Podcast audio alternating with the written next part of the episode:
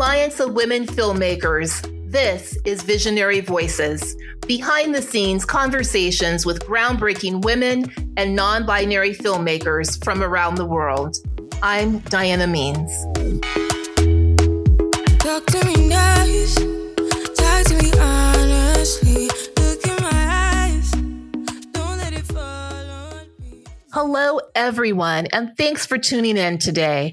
We are talking to director Cyrina Fiallo about her film, Someone to Carry You, which is an official selection of the Los Angeles Women's International Film Festival.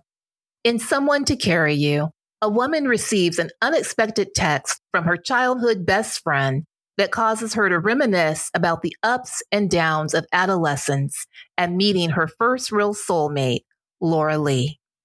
Cyrina, welcome to the show. Hi, thank you so much. I loved your film. Watching it took me back to when I met my first real friend who I shared my creativity with. And it was the first mm-hmm. time that I felt special and that I felt seen and heard. So thank you so much for bringing me back to those memories and oh. making this film. Oh, I love that so much. That's exactly what I wanted from it. So that makes me so happy. what inspired you to make this film? So it's basically a love letter to my best friend growing up. It's about the first real friend that you meet that changes your life, you know, the one that sees you and supports you and encourages you to be exactly who you are.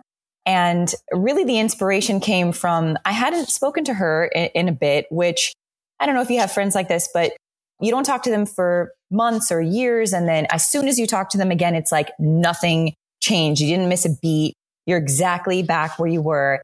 And she texted me this video of girls hobby horsing. I don't know if you know what this is.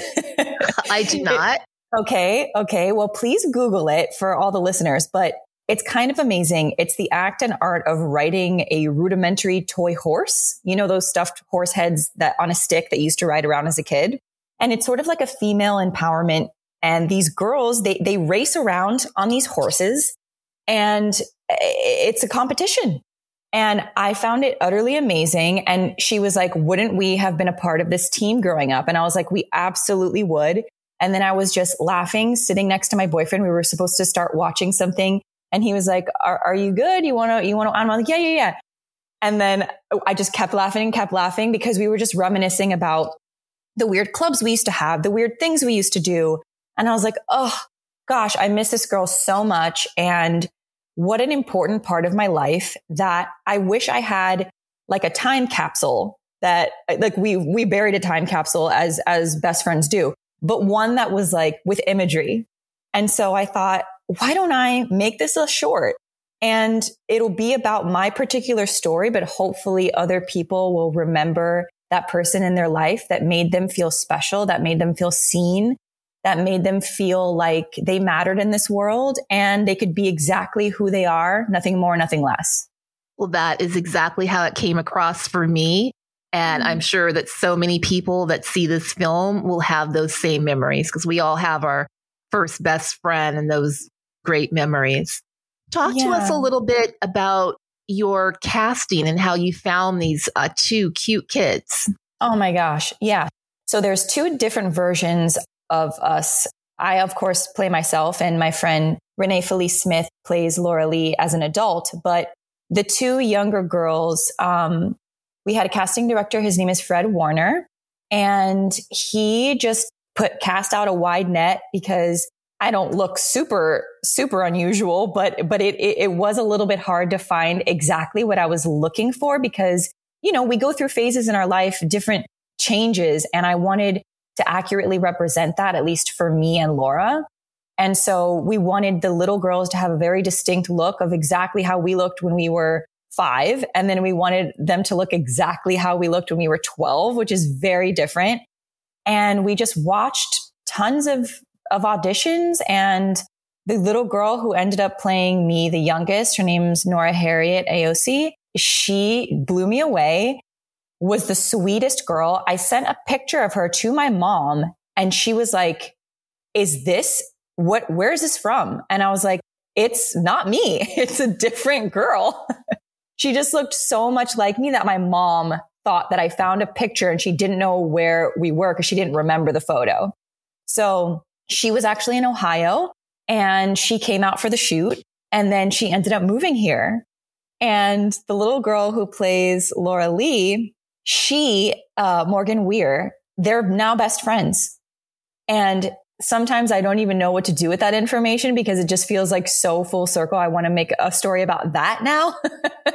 but they were just incredible. And then the other, like the sort of pre-pubescent versions of us were just these other fantastic girls. And they were all found by Fred Warner. Well, that was some amazing casting because yeah. now that I'm seeing you face to face, I would think that you were that little girl. That was spot yeah. on. I know. She, oh my gosh, she's so sweet. They're all doing so well. Of course they are.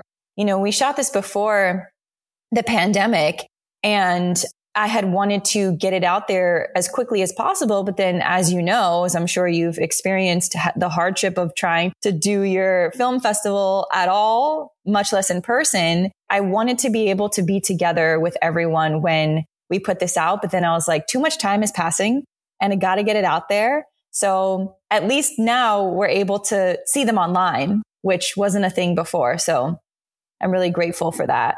Especially with kids, they change and morph mm-hmm. so quickly. So by the time you we were going to get in person, depending on how long this pandemic lasts. You know, you could have preteens on the stage. exactly, exactly. So it would be too long. So I'm I'm glad I'm glad it's now getting out there. do you do any acting yourself? Yes, uh, that's mainly what I do. And I'm now writing more, but this, I, I just really wanted to direct something and I wanted to see if I was capable of doing it. And I wanted to take a really special story that was really close to my heart because I thought that's something no one else can do. This is my story. It's, it's my thing. So if I can do this, then maybe I can feel confident enough to direct other things. So I just, I, I sat and I, and I wrote out the script and I texted my friend Laura and I was like, remind me of that weird club that we had with the screwdrivers. And she was like, yeah, vampire club. The, the screwdrivers were knives and we used to throw them into the dirt in the ground like we were vampire hunters. And I was like, right, right, right. Okay, cool, cool. So I just like kept reminding myself of these weird things we used to do and wrote the script. And interestingly, the hobby horsing was supposed to be part of the short. But when I finished, I looked at it and there was something missing. And to me, the personalization of this story was gone and I, I couldn't figure out what it was missing. So I asked my mom if she could find any of our old home videos of me and Laura. We used to do home videos all the time. And she sent me one and I was like, this is what it's missing. It's not the hobby horsing video. It's me and Laura young doing the weird things we used to do. That's what I should be watching on my phone as the text that she sends. So that changed everything for the story because, you know, I had shot this thing. I had spent all this money to shoot this thing and it wasn't what I intended for it to be. And so it took a lot of thinking and agonizing and a little bit of crying over something that I thought was going to be really special and it just didn't have what I was looking for. And so what it needed was literally just more us. And so once I put that in, I felt like the story really came together. And so I, I hope that that comes across. It definitely came across. Now you talked about how much money you spent on the film. How did you come up with the budget for the film? Yeah. Um, well, the budget itself, I wasn't really sure how much it was going to cost. I knew that I wanted to have a playground and I knew I was going to need a permit for that. I wanted to work with a crew and DP and everything that I trusted. And I had a DP, Johnny Durango. I've worked with him before and he's lovely. And I sent him the script and he was like, I'd love to work on this. I'd love to figure out how to do some fun stuff with the younger versions of you so that it looks like 90s. And so he, he hopped on board and with the help of his crew that he likes to work with, we were able to like figure out a deal with that. And he had his own camera. So that was really helpful. But then I, I hired a, a line producer to help just budget out everything else because as an actor, that's not something I have ever had the brain for. Like I, I never had to think about those things or the fact that you would need permits for certain things. And so I was able to find a school that gave me a really good deal. And then I was like, you know what? I'm just going to shoot everything in my house and I'm going to buy a lot of stuff from Amazon. And my friend and writing partner, fellow actress, and also producer of this short, Chrissy Fit, also helped as well. And we just like put all of our funds together to figure it out. And, and we did, you know, but it, but those, those little things add up. It is not cheap to make anything. so yeah. yeah. It definitely adds up. It sounds like you funded this primarily yourself. Did you do any crowdsourcing? No, I didn't. I didn't. You know, I fully believe in that. And maybe for, for a bigger project, I would have done something like that or asked, but I really just wanted to try to do this on my own and, and see if it was possible. And I didn't know if it was going to be something that I was just going to like end up watching with just Laura at some point, um, as like a love letter to her. But then once it was over, I was like, no, I really want to try and, and show this to people because I, I want them to I, w- I want them to, when they're done watching it, I want them to just think about that one friend that changed their life. And if they have, if they talk to them every day, amazing. If they talk to them a few times every other year, great. If they haven't talked to them at all, I hope it encourages you to pick up the phone and call your best friend. And with this, I would love to like expand it a little bit more and tell more of our stories because I was only able to tell like three specific things from our past. And I just think it would be fun to have a show about that. Sort of like a Pen 15 kind of thing, but adults aren't playing the kids. kids are playing kids. But it's weird like that, you know? And Pen 15 is like such an inspiration because I don't know if you've seen it, but it is just a beautiful story of two weird best friends growing up, navigating the different phases in your life that are so difficult that if you don't have that person, that sees you and knows you at your core, life is so much harder. And so I just, I just love things like that. And I hope I can make something more of this at some point. Well, I hope you do because I really enjoyed the story. I enjoyed seeing the kids as kids and then the preteens all the way up to the adults. So there's definitely more story there. So I hope yeah. that you go out and crowd fund or do whatever you need yeah. to do. Keep writing scripts now, you're primarily an actress. So, how did it mm-hmm. feel for you being behind the camera for a change? And is that something that you're definitely going to do more of? You know, I I really loved it. I, I'm not used to being involved in every facet of making something. And so that was very, very different down to like the clothes. I would go to thrift stores and I would look for, you know, something that looked 90s or to, to put on the girls so that it would be authentic. I even you know, my family kind of saves everything.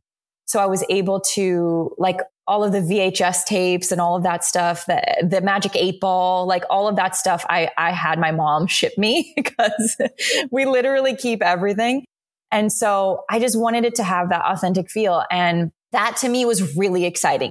Those things and like coming up with hairstyles and, and the makeup for the preteen stuff and like the music, you know, because I had mentioned before, like Alanis Morissette was just our everything. And so my, my partner was able to help us get five seconds of an Alanis song in, in the short.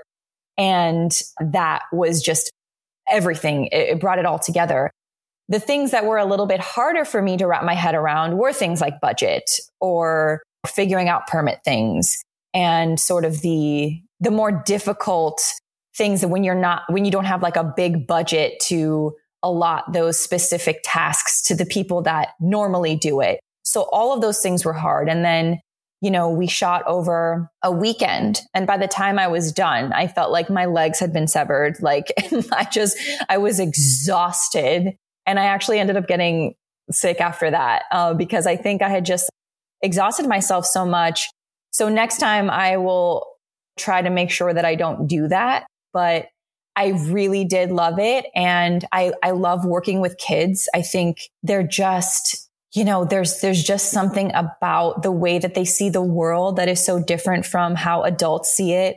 And I don't know if it's just they're not as jaded or something, but they're just so open and excited and willing to make changes and do fun, interesting things and make interesting choices. And so I would love to work with kids again specifically. Now, you spoke about the music that you were able to mm-hmm. get into the short. Can you talk a little bit about that process? Well, luckily for me, my partner works in the music industry. So there were avenues that he was able to take that were like maybe a step above what just anybody looking to put certain types of music in in any sort of creative space. So that was definitely very helpful, but it wasn't necessarily easy. And, you know, as it should be, the rights to certain things are very expensive. And so I wrote a love letter basically to Alanis and with the inroads that my partner has, he was able to get it to her and her team and she read it and I believe she watched it because we sent that as well. And I was just like, it's so you, you changed our lives. You bonded us forever. We listened to Jagged Little Pill back to front. I still have the original CD. It is, we can't even listen to it. It's so scratched because we listened to it so much. And I was like, it would just be so meaningful to have even just one second of one of your songs in here. And she said, yes. So like, I don't know. I just think that if you can figure out a way to speak from your heart in trying to get something that matters to you, you just have to try. And if she said no, that would have been okay. And we would have figured out something else. But she said yes. And I, you know, we have, of course, a certain term that we can keep the song in there for, but for now it's there. And I'm very excited that we get to use it. Well, music is usually a huge deal having to get the licensing for that. And I'm mm-hmm. glad that you were able to get the song because it really ties it together and it really made everything very special. What's next for you? So I am writing a script for Universal with my writing partner and my uh, best friend that I met in college, who now lives out here. Thank God for her, Natalie Morales, because she is the second person ever to make me feel like a normal person, even though we're both very weird. And we're writing a script about growing up in Miami. It's this big family fun movie about a girl that goes back home and has to experience a baptism, a quince, a wedding, and a funeral. And we just handed in our latest draft. So we're waiting to see what happens with that. But in the meantime, you know, just auditioning and trying to come up with fun new ideas of things to write and just, you know, living this weird life we get to live. Well, Cyrina, thank you so much for joining us today. And I wish you continued success with your acting and the screenplay that you're working on. Are you originally from Miami? I am. Yep. I am from Miami. Laura's from Miami. Natalie's from Miami. Something about that place. it's well, like nothing else. that is very true. Well, thank you so much. Someone to Carry You screens Saturday, March 26th at 4 p.m. in the virtual presentation of the Los Angeles Women's International Film Festival. For tickets and a complete lineup, please visit lawomensfest.com.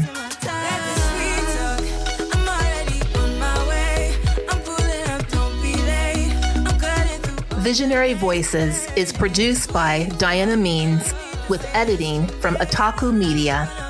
Visionary Voices is a production of Alliance of Women Filmmakers and made possible in part by a grant from the Department of Cultural Affairs. Our website, visionaryvoicespodcast.com.